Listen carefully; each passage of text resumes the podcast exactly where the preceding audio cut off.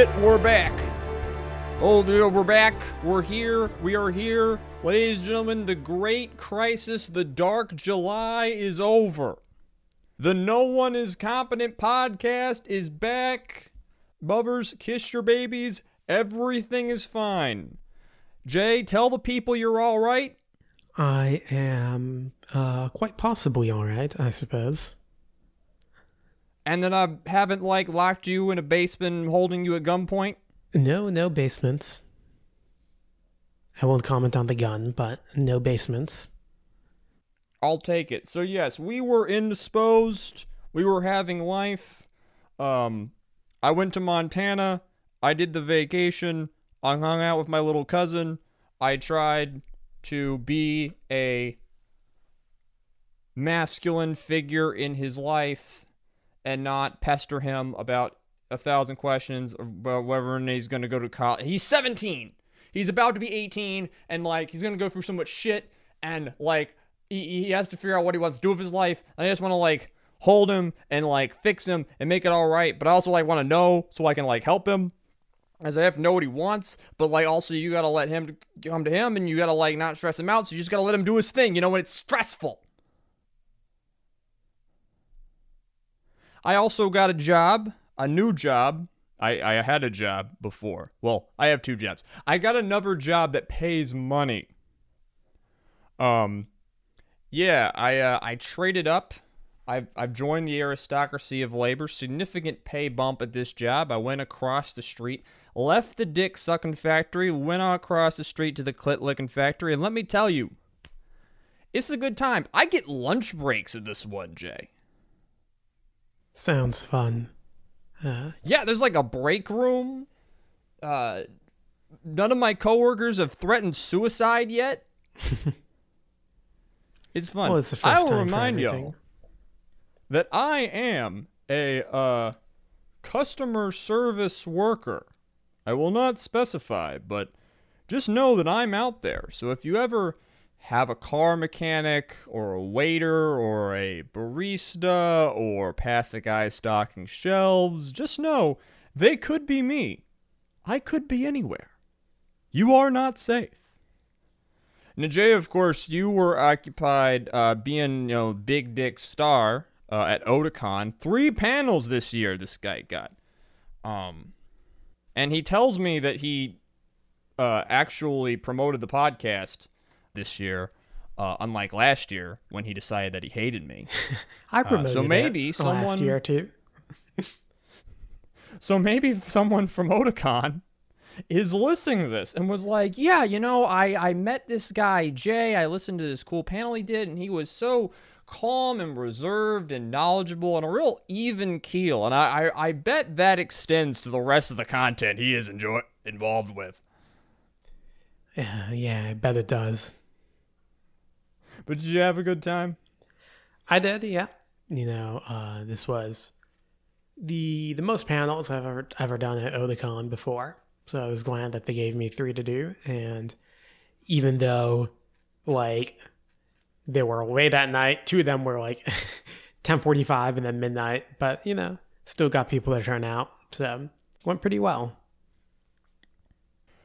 So, um, all of the the yada yada at the top. You can follow us on Twitter at Azalea Wyatt and at Jaharis48. You can reach the podcast itself at no one is competent at gmail.com. Uh, you can reach out for us for questions, connections, podcast requests. We actually got a request recently, and we are fitting that in the schedule. It might take a few months, but we will get to it.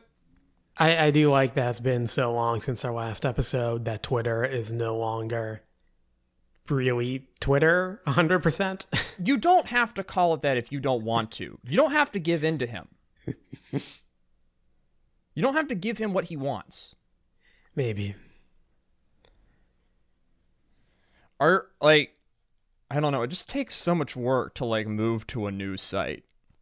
Like Twitter has become manifestly worse in the last few months. I like argued that for the first like 4 months of the Mars cuck taking over that it was generally an improvement because things were just funny and random for like most of 2022. But like, I don't know. I get spam with a lot more bots now. The ads are fucking weird. There's people are obnoxious. The new logo is simultaneously over designed and under designed at the same time.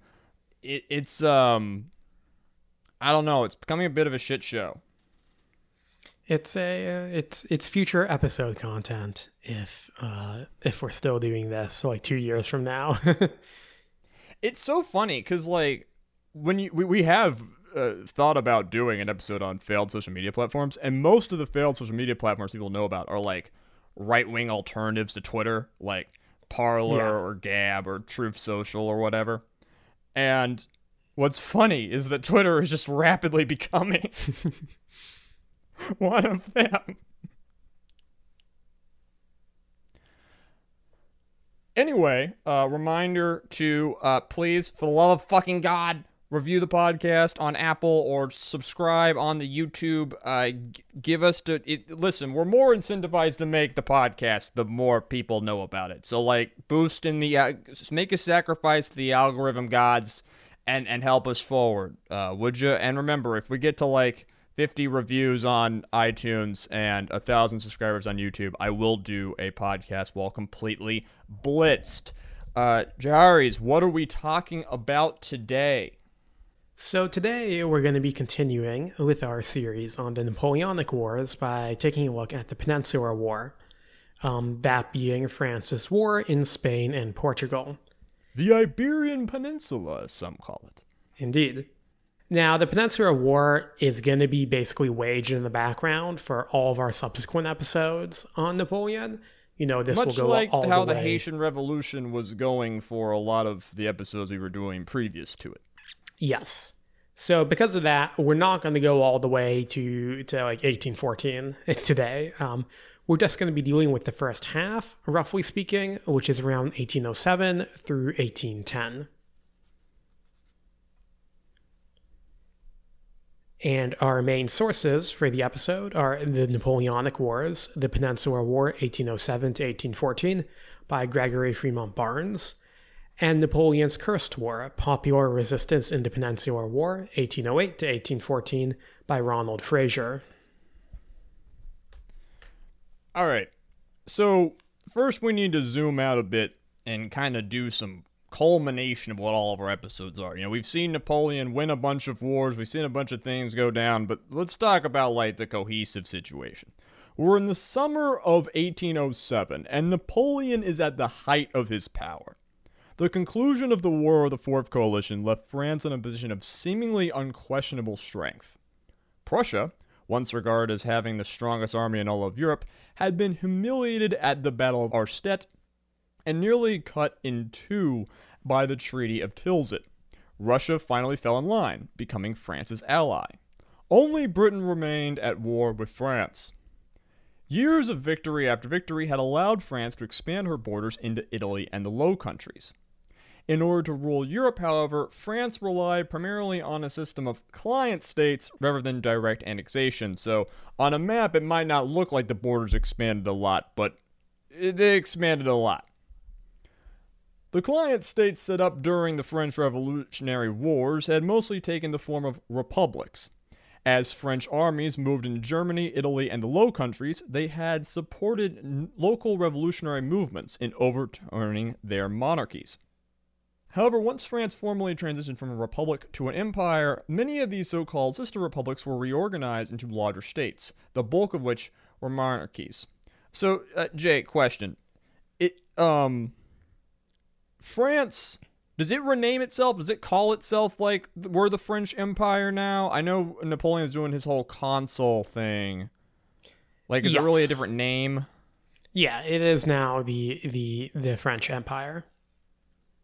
Um, it it it's like that. They don't change that until a couple years after he takes the title of emperor. There's a bit of a delay. I don't remember the exact year, but they do eventually say, you know, we're the French Empire. So, and you know, Napoleon rhetorically argued, we've already talked about him rhetorically arguing that he is the culmination of the revolution. The revolution uh, lies in him. But we've like, we, we we've fully abandoned democracy and and uh, obviously a lot of liberal ideas live on in like say the meritocracy of the armies and whatnot, but um, collective rule and checks and balances have kind of gone out the window. Is that fair to say at this point? Oh yeah, those have been uh, thrown out.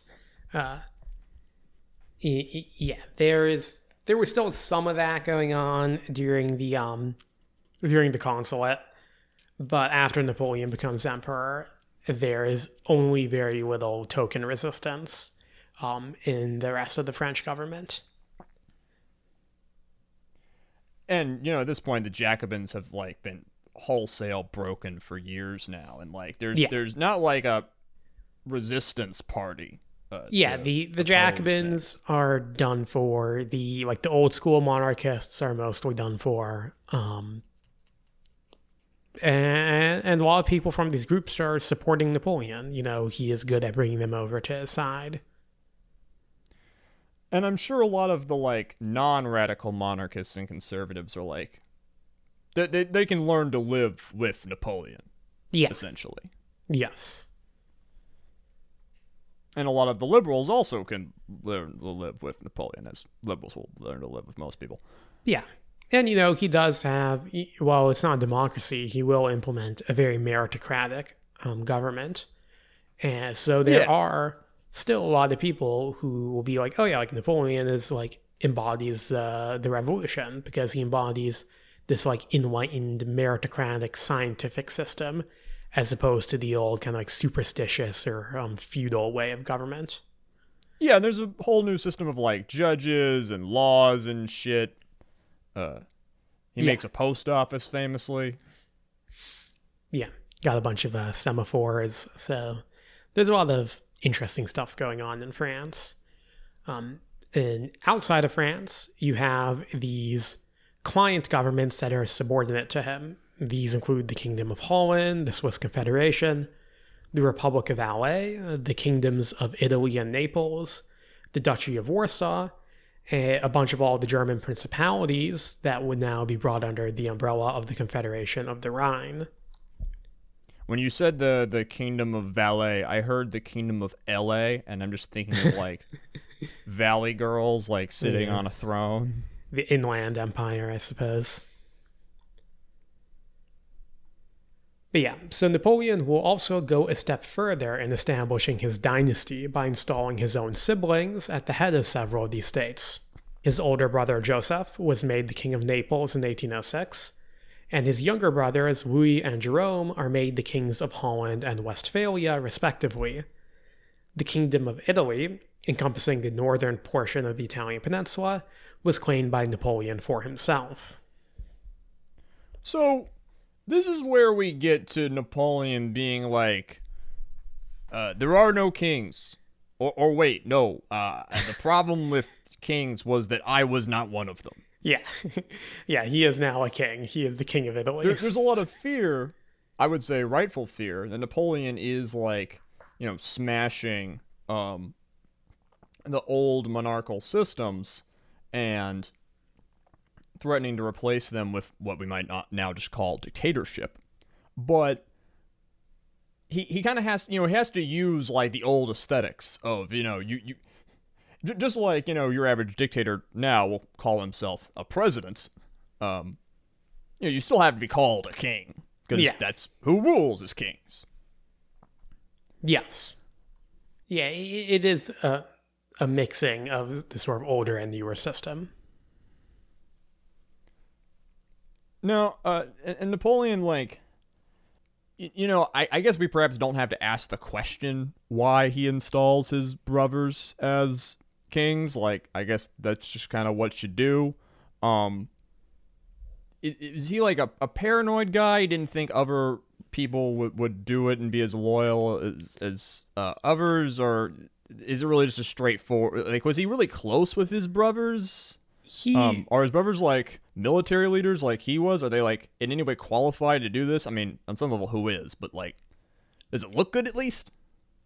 Um, yeah, one of the uh, the sources which I've sort of been listening along to while I've been doing all these episodes is the um, very good podcast called the Age of Napoleon podcast.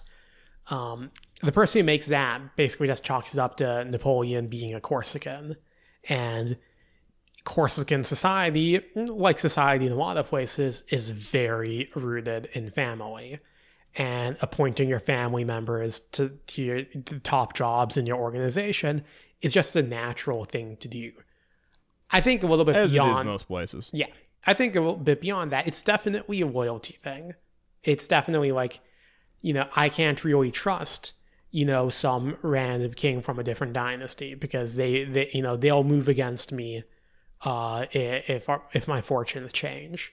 I can only trust my direct siblings. So I think that's a, a big part of it.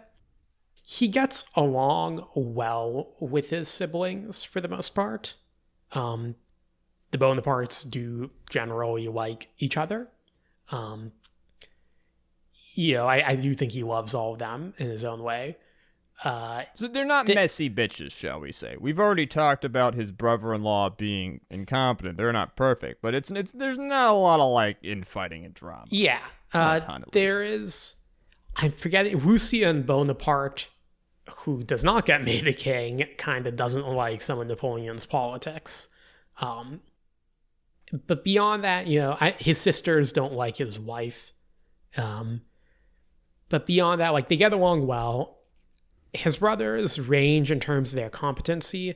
They're not military leaders, um, but at least um, Louis and Joseph are pretty capable. Uh, they're pretty smart um, guys. They're pretty decent politicians. Jerome is a bit of an idiot, but uh, he, he's not the topic of our episode. We might get to him sometime later. Okay. So the end of the War of the Fourth Coalition meant that Napoleon had now faced off and defeated every major continental European power. Austria, Russia, Prussia were now nominal allies of France, even to the barrel of the gun, joining Spain and Denmark, which had both chosen to ally with France years prior.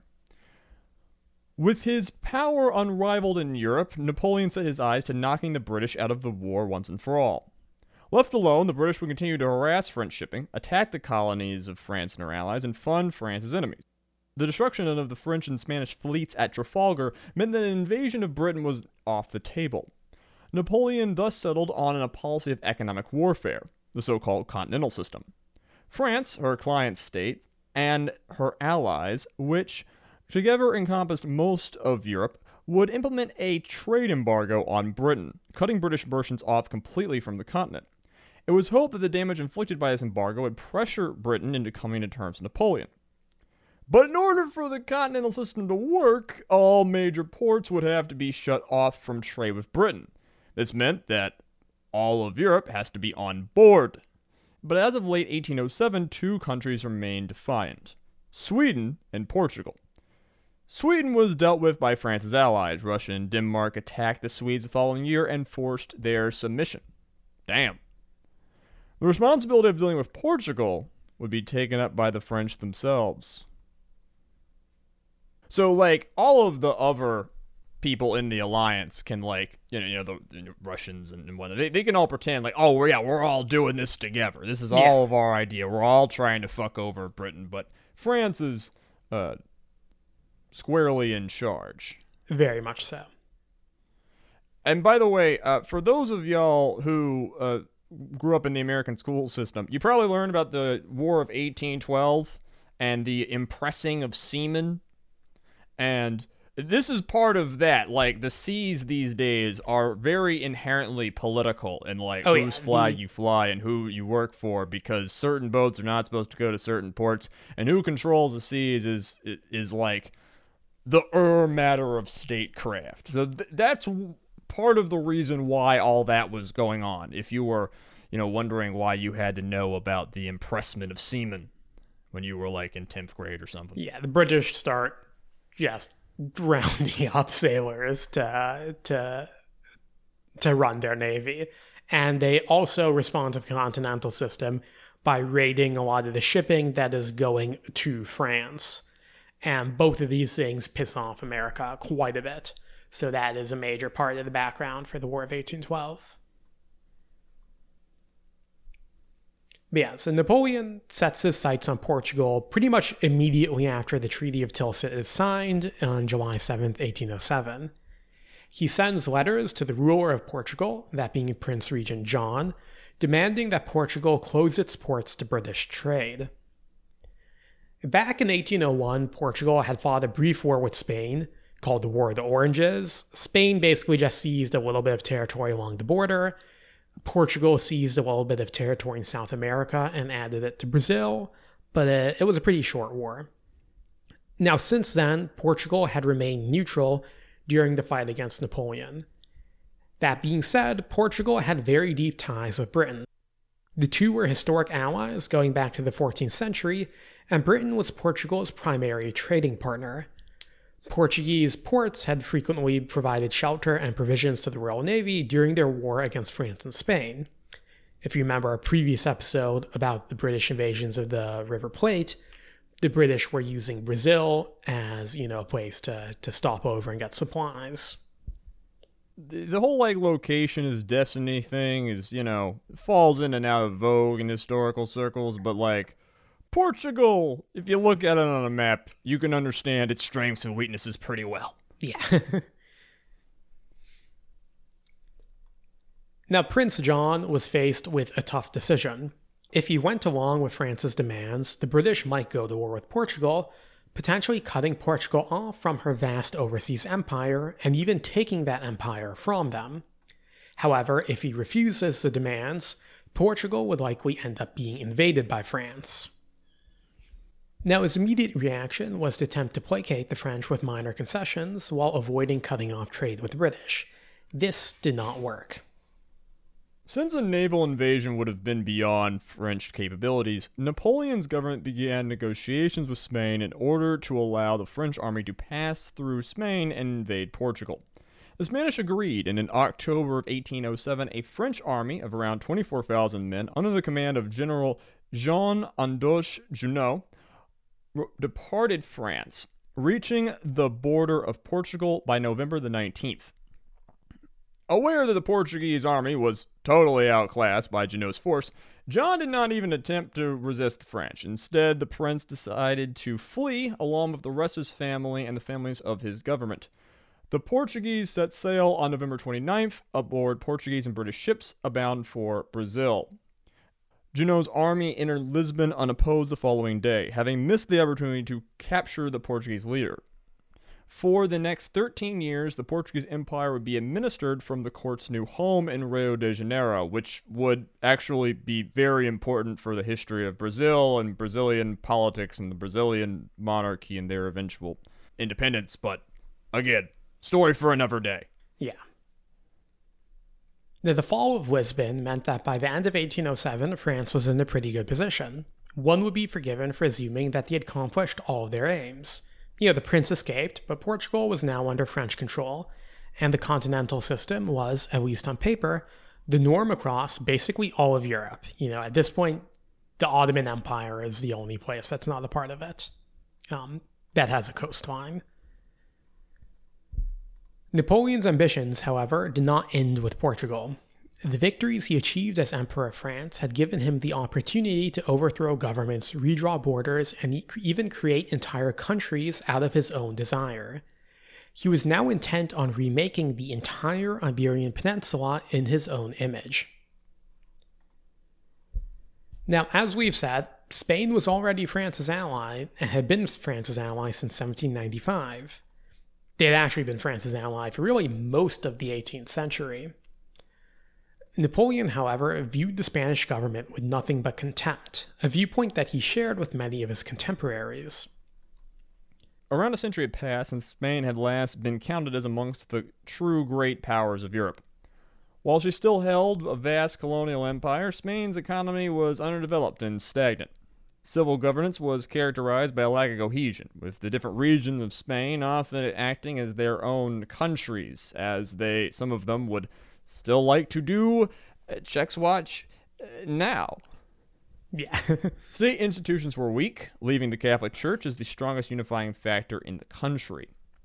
Side note, sorry I keep delaying, but like, is the Catholic Church in France like has Napoleon smoothed things over? You know, Yeah. there was a lot of like the taking of land. Okay, so the Catholic Church is not like declaring France excommunicado. No. Napoleon is, has uh, has patched up relations with them.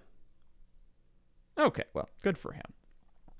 So the Spanish economy was largely organized on feudal lines, with the church and titled nobility holding the bulk of the land. If you want to see how bad that can get, please listen to our episode on Louis XVI. Agricultural productivity was amongst the lowest in Europe. The country was divided up amongst various small little polities and jurisdictions with poor roads, networks, and high customs, severely limiting internal trade. All this meant that food insecurity was high, with any disruption to the food supply leading to dramatic price increases. The government was limited in its ability to respond to crises due to it paying high levels of debt. Ever since 1700, the Spanish throne had been held by a branch of the House of Bourbon, the same dynasty that ruled France prior to the Revolution.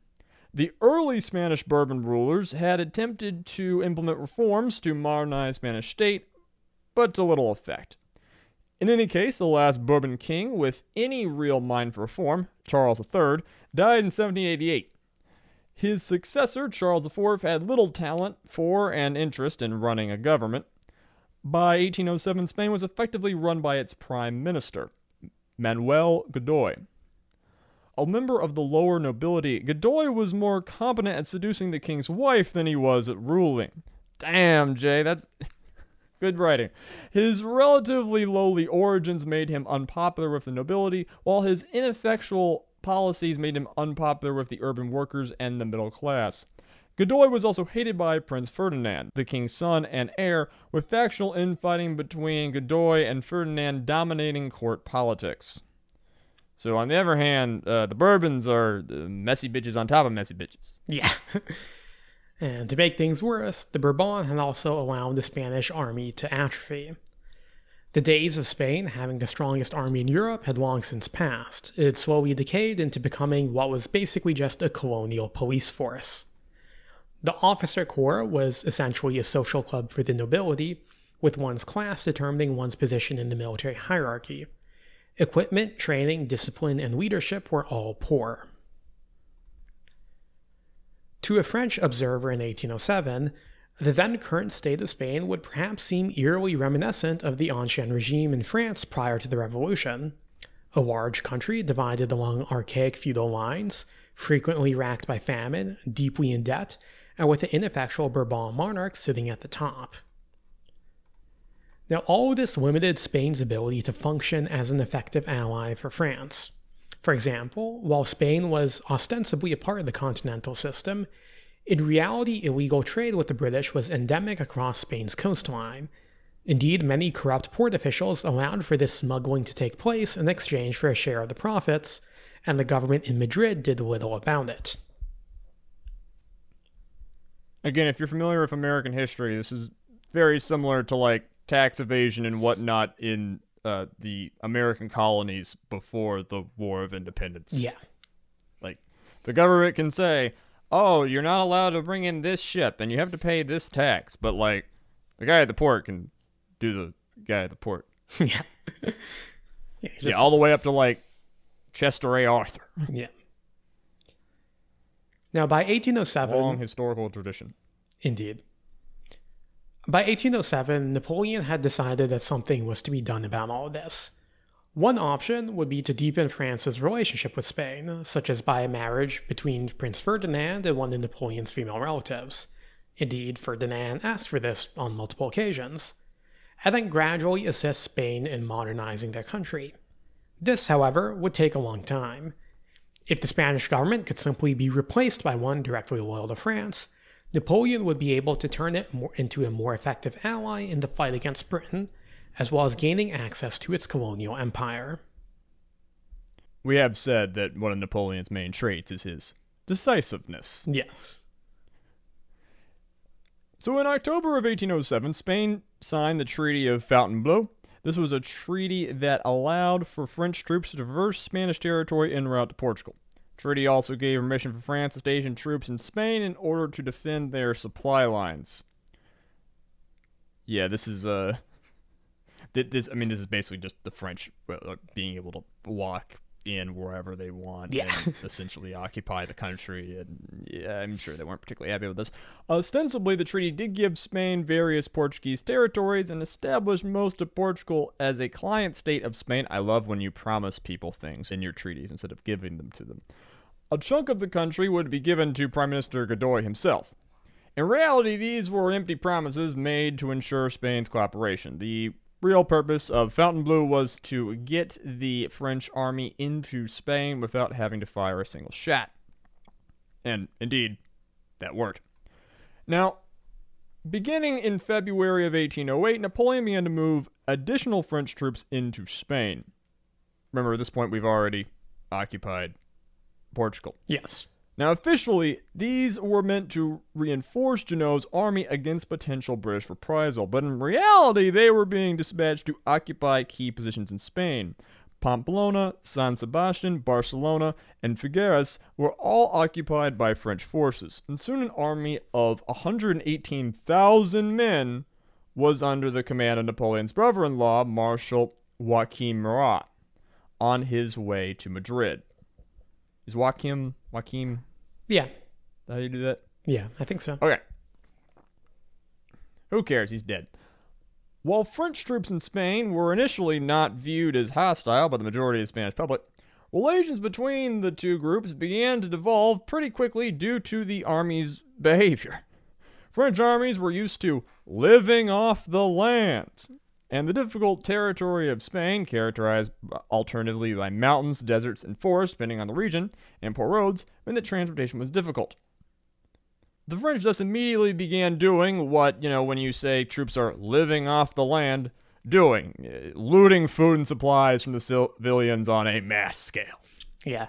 One of the funny things is like they justify this by saying that like, oh, our Spanish allies aren't providing us with food and supplies, when Napoleon never told the Spanish that he were moving this many troops into Spain in the first place. So even if they wanted to prepare supplies, they wouldn't have been able to. But yeah. So by this point, most of the Spanish government kind of realizes what's going on, but there's not much they can do about it. The political situation in Madrid had devolved into chaos, with infighting between Godoy and Ferdinand's factions having been stoked by French agents throughout the previous year. On March 17th, the Royal Guard led a coup against Godoy and the king, forcing Charles to abdicate in favor of Prince Ferdinand, who became King Ferdinand VII. Godoy just barely escaped being lynched by the mob. Now, Marshal Murat enters Madrid in late March of 1808. A few days later, Napoleon invites both Ferdinand and Charles to a conference in Bayonne, which is a French town just near the Spanish border, uh, for the sake of arbitrating their dispute. Both men accepted, basically because they knew that they couldn't really resist. Now, at this point, most people were expecting that Napoleon was going to side with one of them, most likely Ferdinand. Instead, on May 7th, Napoleon forced the two Spanish kings to renounce their claims to the throne in favor of Napoleon's own brother, Joseph Bonaparte. Joseph would eventually arrive in Madrid in July, with his close associate, Marshal Jourdan, joining him as military advisor.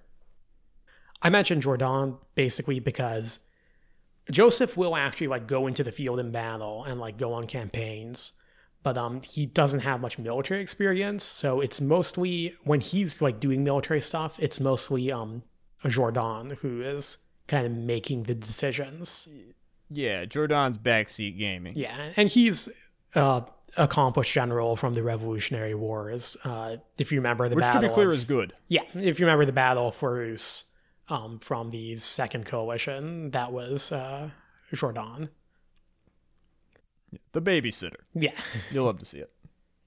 Uh, another funny thing, Joseph Bonaparte, if you remember earlier, we mentioned was the king of Naples. So he resigns as king of Naples to become king of Spain, and Marshal Murat, um, Napoleon's brother-in-law, becomes the new king of Naples. It's like hand me down clothing. Yeah. yeah. Uh, The first major Spanish resistance to French action would come on the 2nd of May, 1808, just a few days before the abdications of Bayonne. Upon hearing that the French were planning on moving King Ferdinand's siblings to Bayonne, a mob gathered near the royal palace to prevent their removal. French soldiers opened fire, dispersing the mob but sparking a series of spontaneous uprisings throughout the capital. Spanish mobs swarmed French troops in the Dos de Mayo uprising, as would come to be known, killing 130 of them before the uprising was quelled by the French army. I assume far more Spaniards died. Yes. But that is very significant. Like, those are numbers. So Marshal Murat responded by calling a ceasefire, uh, having the citizens elect representatives, uh, coming to a meeting, apologizing to them, starting a dialogue. No, no, no. He uh, so he's uh, forming a military commission to punish everyone involved. Uh, to quote Murat. The population of Madrid, led astray, has given itself to revolt and murder. French blood has flowed. It demands vengeance. All those arrested in the uprisings, arms in hand, will be shot. Over 300 civilians were executed by the commission, adding to the roughly 200 civilians who had been killed during the uprising. The events of the uprising execution following it would form the basis of two of Francisco Goya's famous paintings, titled appropriately The Second and Third of May. Yeah, the, the Third of May is one of those paintings where, like, even if you don't recognize it by name, you've probably seen it. I almost certainly have it up on the the YouTube right now. Yeah. yeah. While the Dos de Mayo would be remembered as the first major uprising against the French authority, it would be far from the only uprising during the summer of 1808. Resistance to French occupation and the crowning of Joseph as the King of Spain swept the countryside, with several provinces and cities declaring for King Ferdinand instead. The army was divided, with parts of it supporting Joseph, but the bulk going over to the side of the rebels. Ad hoc military governments formed throughout Spain, establishing juntas in Oviedo, Saragossa, Galicia, and Catalonia. Many of these uprisings were met with harsh reprisals, as French units seized and burnt towns and extracted a brutal retribution on the civilian population.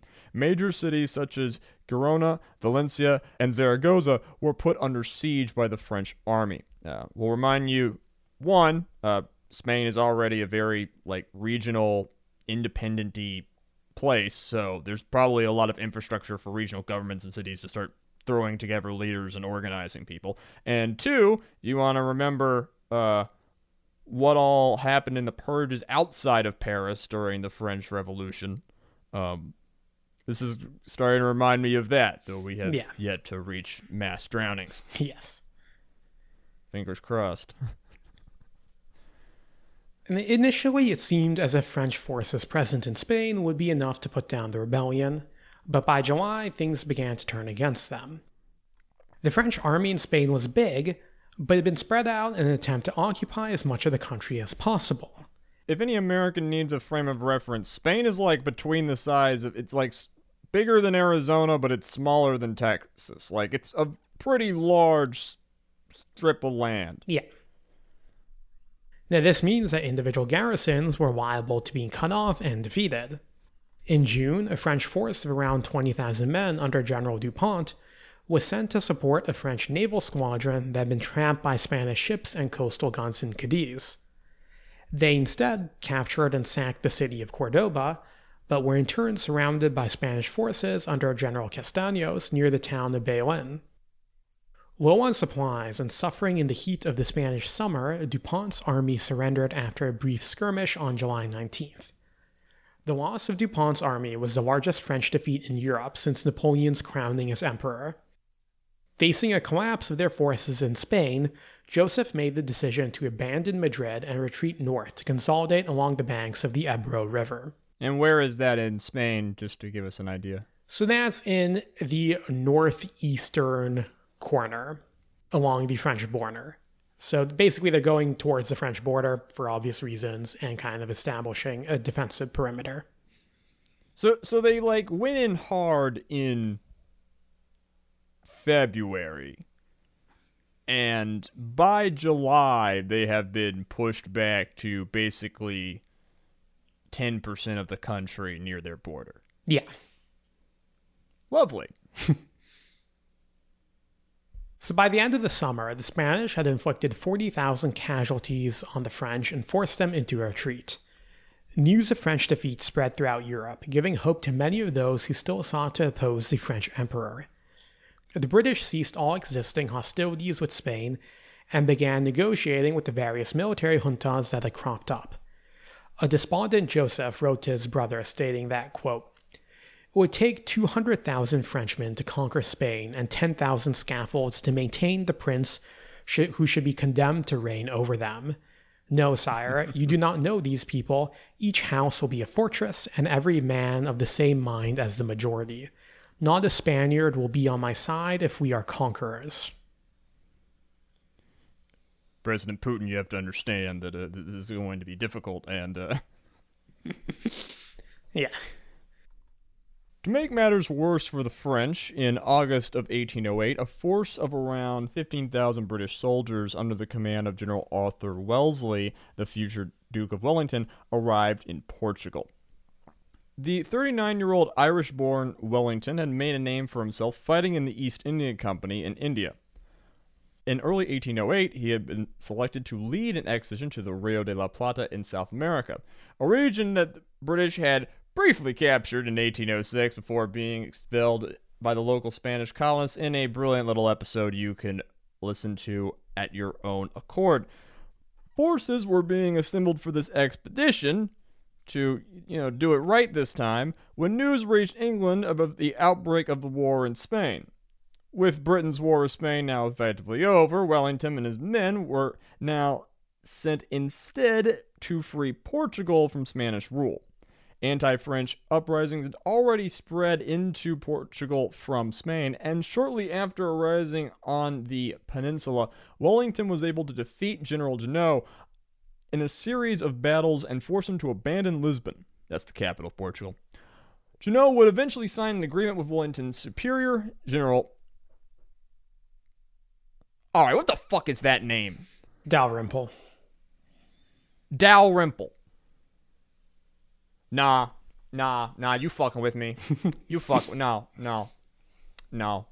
What's his real name, Jay? It, it, it's it's. I think it's like Sir Hugh Dalrymple. Sir Hugh Dalrymple. God bless the British. So, so he signs this agreement with, uh, you know, uh, Dick Rimple, and the British are going to now evacuate French forces in Portugal by sea and sail them to France, allowing them to keep their arms and plunder. The generous terms offered by Dick Rimple caused a scandal in England and led to a court martial. Yeah, fuck him.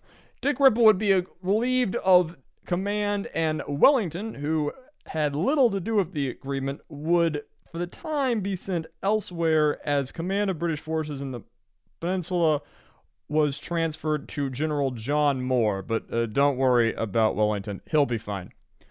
Yeah. Faced with the near collapse of French forces in the peninsula, Napoleon resolved to deal with the situation himself.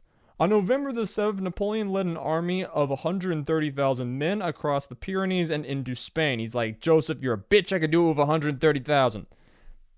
His force easily brushed aside all Spanish military resistance, with Marshal Lannes avenging the defeat at Baylen by crushing General Castanos at Tudela on the 23rd. By December 4th, Napoleon had reached Madrid, the, the city falling to his forces without a fight. Napoleon's rapid march into Spain caught the British completely off guard. In October, General Moore had begun an advance into northern Spain towards the Ebro River with around 20,000 men, supported by a further 10,000 that had landed in the port town of Corunna. Napoleon's advance meant that Moore's force was now in danger of being surrounded and defeated in its entirety. Napoleon took quick action, seizing the chance to finally land a decisive blow against the British. You have to remember, the British don't have a big army. And they're not always great. Yeah, yeah. They they also don't have a good reputation um, from the whole American Revolution multiple coalition wars, and the recent failure to capture uh, the, the River Plate. But uh, yeah, Napoleon is thinking like if he can defeat, you know, like 30,000 men or so, that represents a large chunk of the trained, experienced British army. So Moore has no choice but to begin the retreat to Corunna.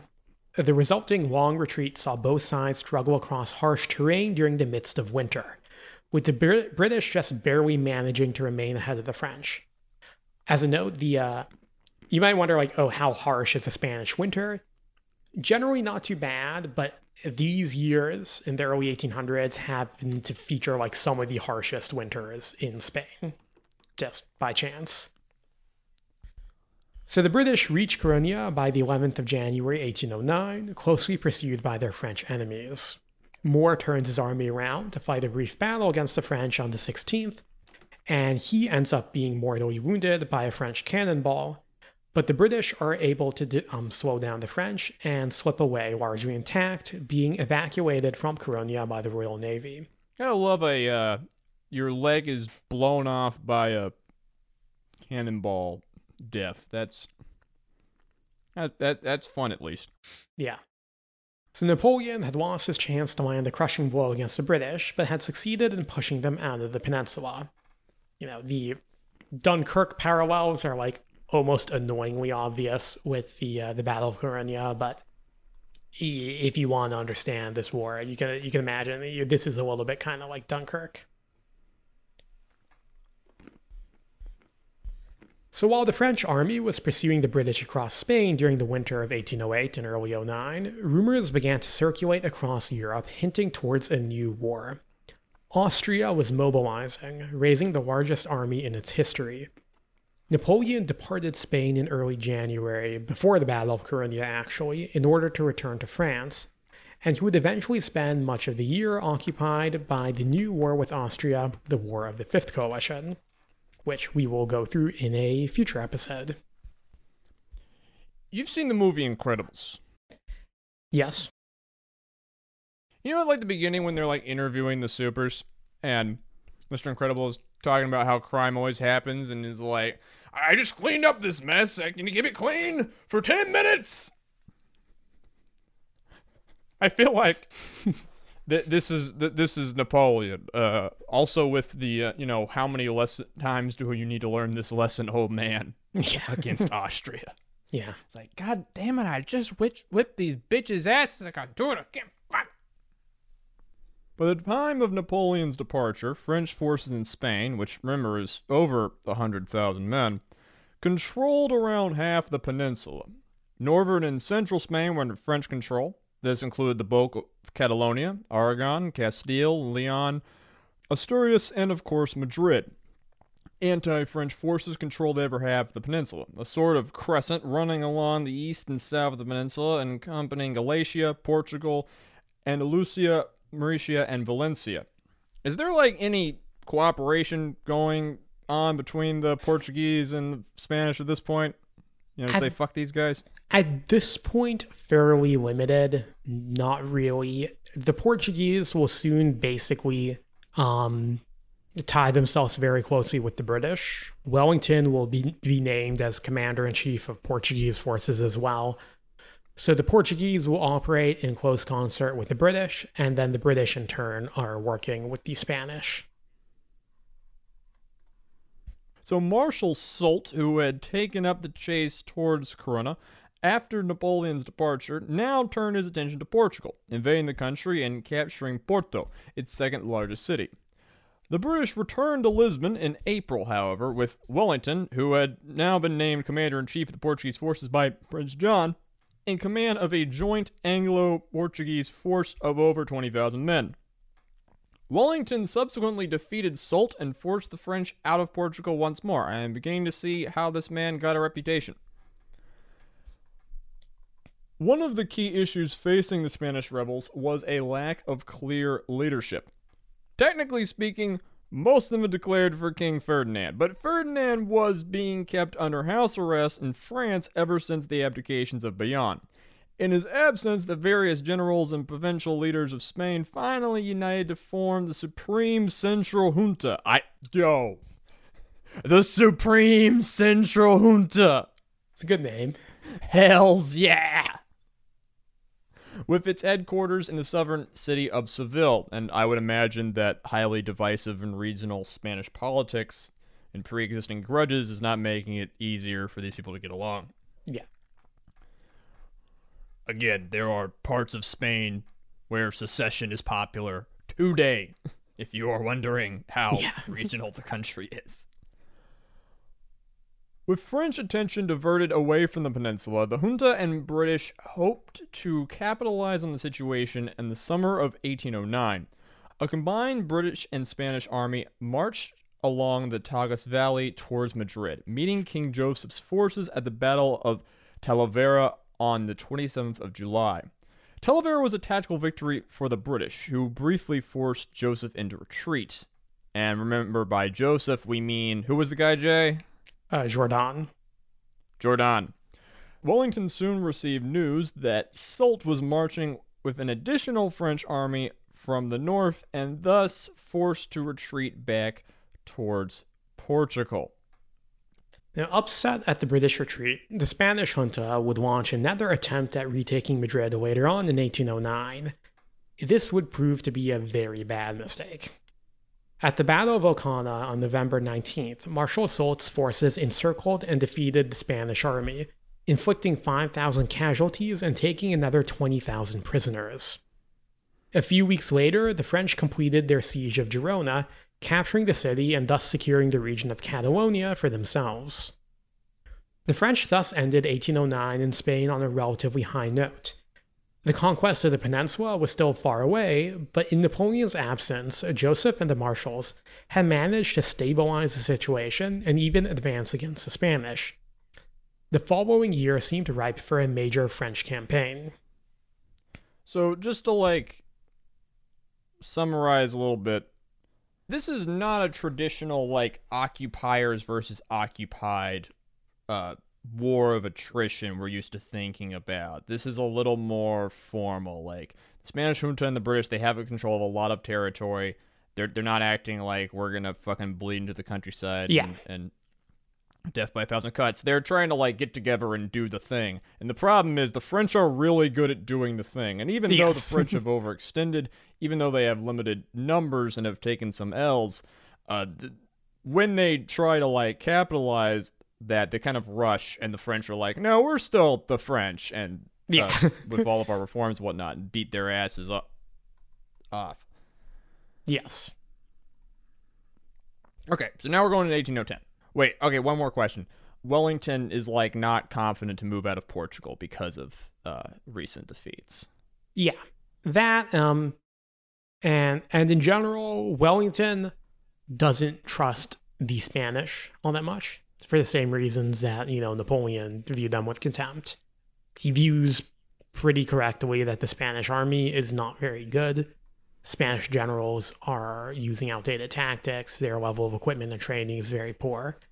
And therefore, Wellington is pretty reluctant to conduct operations with them unless they have like overwhelming numerical superiority. And on the flip side, the Spanish often view Wellington as arrogant and presumptuous. You have to remember, Spain had spent a large portion of the 1700s at war with Britain. Um, these are two countries which did not have a good recent history at this point in time. So They're also probably both right. yeah, so, so there is a lot of um discord between the two groups. And we'll also see, even though the Catholic Church had, you know, in Rome had made kind of peace with Napoleon, the church in Spain starts fomenting a lot of anti-French sentiment. The you know, priests start pushing out pamphlets saying that Napoleon is antichrist, that the French are all you know evil, atheistic, y- y- you know, um, villains and everything. And when they whip up this fervor, this sort of also spills over, and the British end up also kind of being viewed a little bit with some suspicion because they're Protestants. So you have a little bit of that rivalry going on as well. So the defeat at Ocana in 1809 had deprived Spain of its major army defending the south. The French were quick to take advantage of this, advancing into Andalusia in January of 1810. Cordoba and Sevilla fell quickly to the French, with the Supreme Junta escaping to the port city of Cadiz. In Cadiz, the junta would soon fall and be replaced by a new, more representative government, the Cortes of Cadiz, a legislative body made up of representatives from across Spain and her overseas empire. The this is a bit like the the Portuguese flight to Brazil, where it's like a little thing that happens that is actually really important in history. This will have importance to the history of the Spanish Empire because you know they are inviting representatives from the Americas and the Philippines to partake in the government. Now, a lot of these representatives are actually kind of upset because they feel like they're they don't have enough representation. You know, you're talking about like one representative for a large chunk of the Americas, for example. But sort of the spread of kind of liberal values and the idea of representative government will have a major impact, particularly in the Americas, where a lot of the colonial governments will set up their own juntas or their own um, cortes to kind of figure out what they're going to do for themselves. Meanwhile, a separate French force of around 60,000 men under the newly arrived Marshal Massena advanced into Portugal with the intent on reconquering it for France. His forces outnumbered, Wellington was forced to retreat to Lisbon. Unbeknownst to the French, however, Wellington and the Portuguese were preparing for this contingency by building a formidable line of fortifications north of Lisbon known as the Lines of Torres Vedras.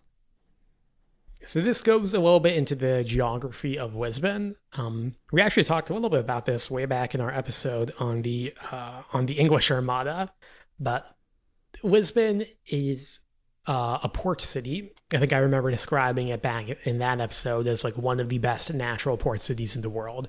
It's also a very good city from a defensive perspective. Lisbon is pretty much ideal for a capital city. Um, the reason being that is that the bulk of the city lies on a peninsula that is jutting down into basically a bay formed by the, the mouth of the river Tagus. Because it's on the peninsula, that means you can only attack from the north by land. And that means that the British and Portuguese fortify the heck out of the, the entrance to the peninsula, basically building these long lines of very impressive, you know, earthworks and trenches and um, pillboxes and fortifications and everything. So it is a very uh, not. It is a place where you don't want to attack. Let's just put it that way. I take your word for it. So Massena's attempts to assault the lines would prove fruitless, and the French army began to dwindle due to a lack of supplies brought about by the scorched earth policy implemented by the British and Portuguese. Massena could do little but camp outside of Lisbon, his army suffering away under the strain of disease and desertion. While the French would not retreat until the following year, it was clear that capturing Lisbon would be almost impossible without first securing the rest of the Iberian Peninsula. With the third French invasion of Portugal effectively brought to a halt, the official campaigning of 1810 came largely to a close. However, across the Iberian countryside, French forces were increasingly becoming embroiled in a new kind of warfare. Small bands of rebels formed to harass their convoys, ambush patrols, and steal their supplies, the small scale warfare practiced by these partisans gave rise to a nickname that would become famous throughout history. Taking the diminutive form of guerra, the Spanish word for war, they became known as the guerrillas. And we will pick up the rest of the story sometime in the near future with the back half of the Peninsular War. Yeah. Dude, that's a fascinating little. Even though we're not at the end, it's a fascinating little story because basically it's like, yeah, trying to check the French on land with a classical army is a bad idea. Yeah, very difficult to do. Um, we will be talking a lot about you know guerrilla warfare, uh, a lot about the internal politics, which we didn't really go too much into in this episode, as well as you know the eventual conclusion of the war when we do part two which, as you mentioned, will not be immediately next. Uh, we will do the War of the Fifth Coalition first, but uh, we will get back to the Peninsular War in due time.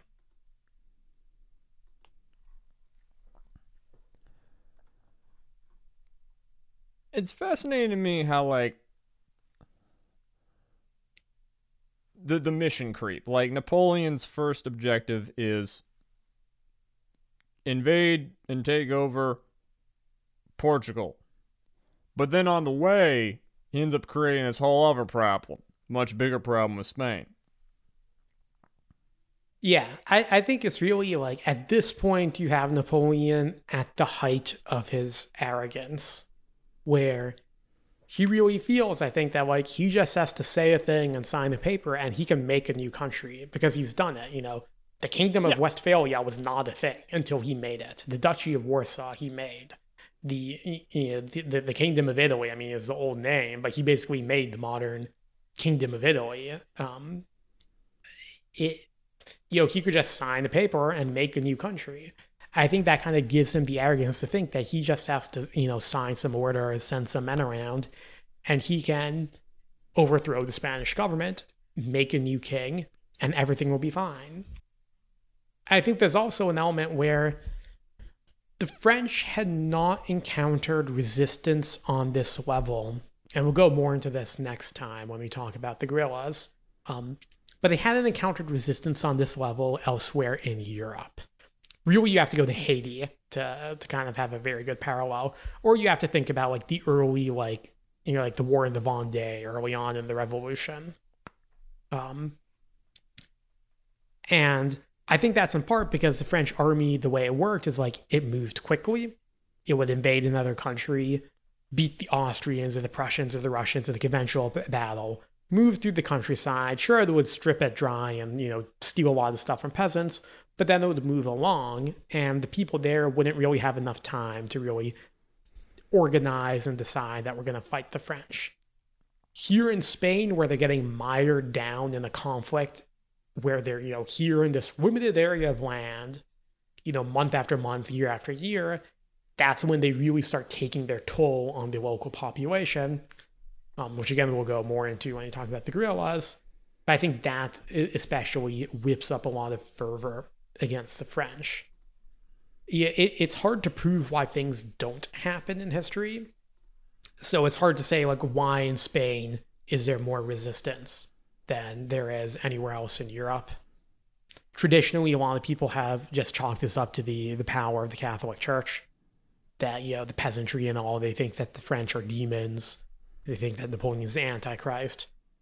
But I think it also has to do a lot with just how, you know, the French army behaved in Spain, as I mentioned. It seems like so obvious, and it's amazing that wasn't like taken as a concern. I mean, yeah, I, I did, you know, like I said, I think it's just really that you know the French had not experienced this level of pushback, and Napoleon was, I think, almost viewing himself as invincible at this point. All right, I think that'll wrap it up for today's episode. So remember, do all the things, uh, diddle all them algorithms. I I don't care to do the rest of the plugs. Besides the fact to remind you that our music is done by the brilliant Sam Bryce, whose tunes are probably coming in as we speak. I have been Azalea. He has been Jay. Folks, we're glad that you can't you stopped by. We're glad to episode. We will hopefully be back in two weeks, barring any catastrophe and or dumbassery. Y'all be good.